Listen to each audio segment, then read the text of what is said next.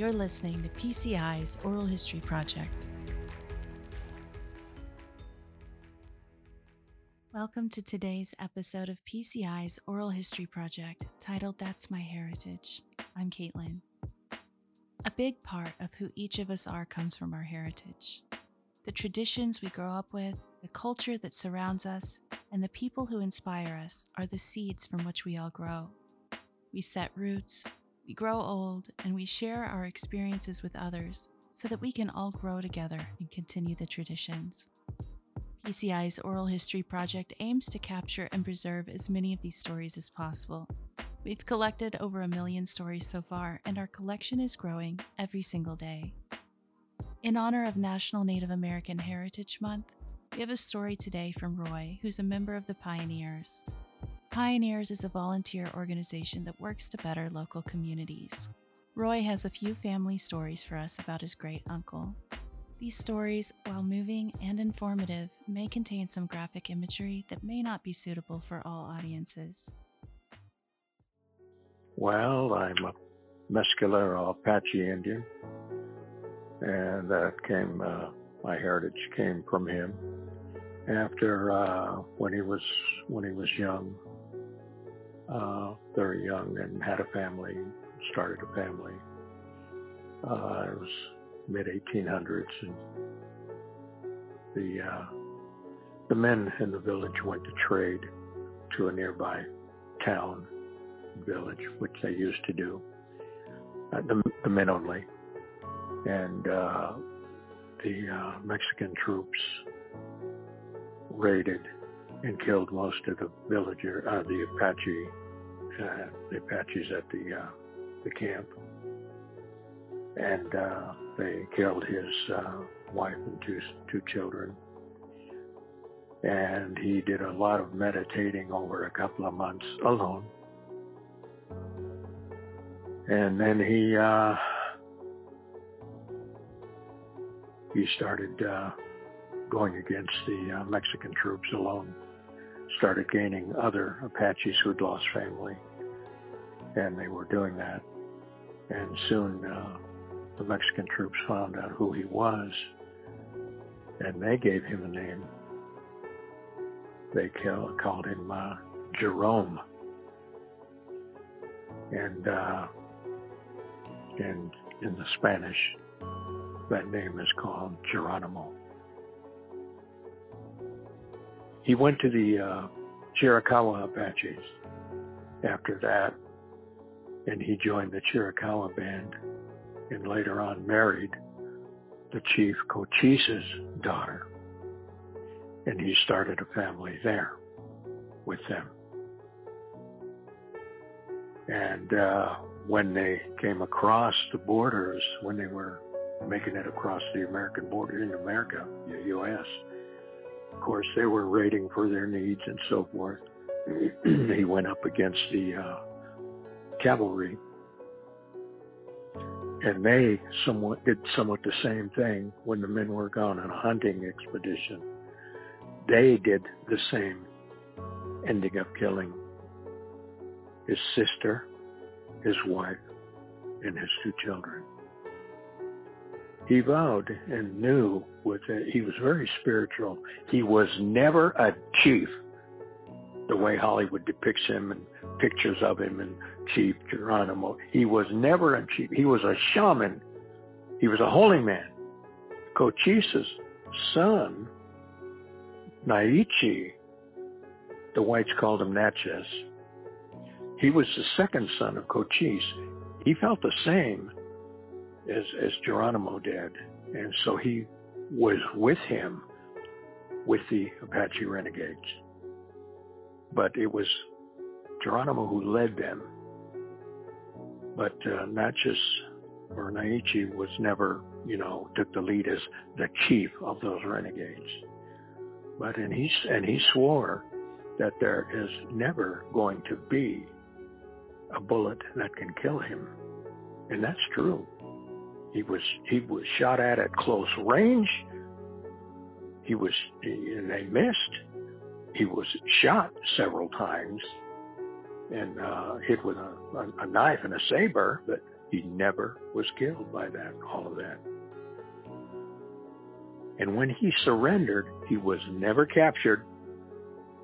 He surrendered. He had 24 braves with him.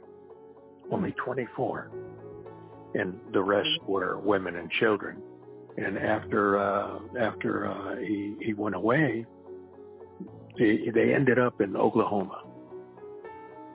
When things settled down on the reservation over there in Oklahoma, when the 1900s came along and so forth, and the old automobiles and whatever, he he learned he learned to drive one that that belonged to the agent there on the reservation. He taught him how to drive that. So he'd let him take it around the reservation once in a while. And then one day, him and Naiche took off and they didn't come back for a long time. And the word went out Geronimo is loose. The newspapers just they built it up and scared the Southwest that Geronimo's heading back there. He's out on a rampage. He's going to murder everybody and so forth. He had the whole country freaked out. And you know, and you know what happened? What really happened? They made their way back one day after several days. They got lost. On a horse, he could go anywhere. But on one of those damn things, concentrate on those those old things and how to drive and whatever. He got lost. That's all it was. He was lost, and he was still in in the territory, the Oklahoma territory. So he freaked. They freaked out the country. And when the uh, when Teddy Roosevelt was president in the early 1900s, they had their World's Fair in New York, I guess, or uh, Washington. I can't remember which. they wanted him to ride in the parade and they put on this, put him the stupid feathered headdress on him, of which of which the Apaches never wore headdresses like the Cheyenne and the Lakota, you know, the long feathered headdresses.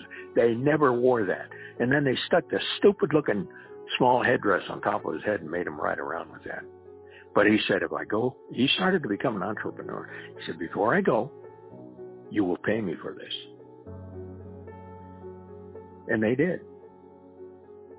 And all all of these places he went to to to to show up at that they wanted him to show up at to show him off and so forth, he told them, "You will pay me for this," and he they did.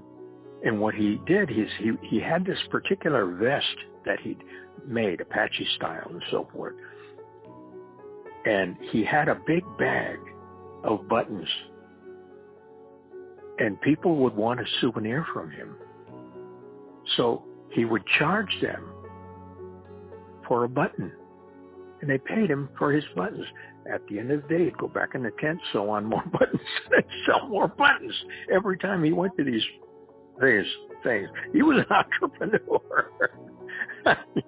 so when when the uh, World's Fair or State Fair or whatever came about, uh, he met with Teddy Roosevelt. And at that time, he asked Teddy Roosevelt, When can I go home? Can I go home back to my Arizona territory? And Roosevelt said, No. Because the white people in the Southwest were still that fearful of him, that afraid of him. And so was Roosevelt. He thought he was going to go back rampaging again. All he wanted to do was go home and die there. So, you know how he died, ended up dying later on?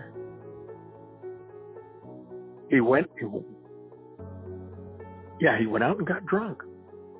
He came home. He was coming on his own one one way back, and uh, he was drunk. He fell off the horse and landed in a small, small pool of water and the next morning, he ended up with pneumonia and he died from that.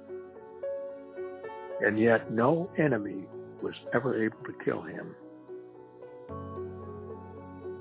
And, and he had premonitions left and right all the time. and that has extended down into my family through my grandfather, through my father, through me when I was in several wars. I see things. Then went down into my younger sister, seven years younger than me. She had, and she she didn't know what was happening, why she was thinking these bad things, and then when they'd happen, she felt worse. So I, I, when she told me one time, I explained to her the history of all of that.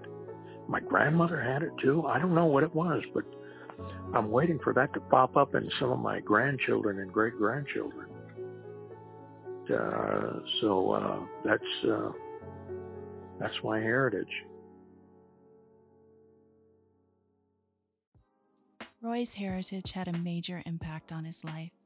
He used his cultural knowledge to his advantage during his time in the military, and he created lasting bonds with others who shared similar backgrounds. Roy enlisted in the Army in 1966 and served for 36 years. He had a total of six wars under his belt, but just like his great uncle, no bullet ever killed him. PCI's Oral History Project is the only program in the world that collects and preserves stories just like Roy's. There are millions of untold stories lying dormant in the hearts and minds of people just like you, and our hope is to have a conversation with you very soon. Thank you for listening to the Oral History Project. This podcast was brought to you by Publishing Concepts LP, all rights reserved. If you'd like to collect stories for your organization, contact us at publishingconcepts.com. We'd love to hear your stories.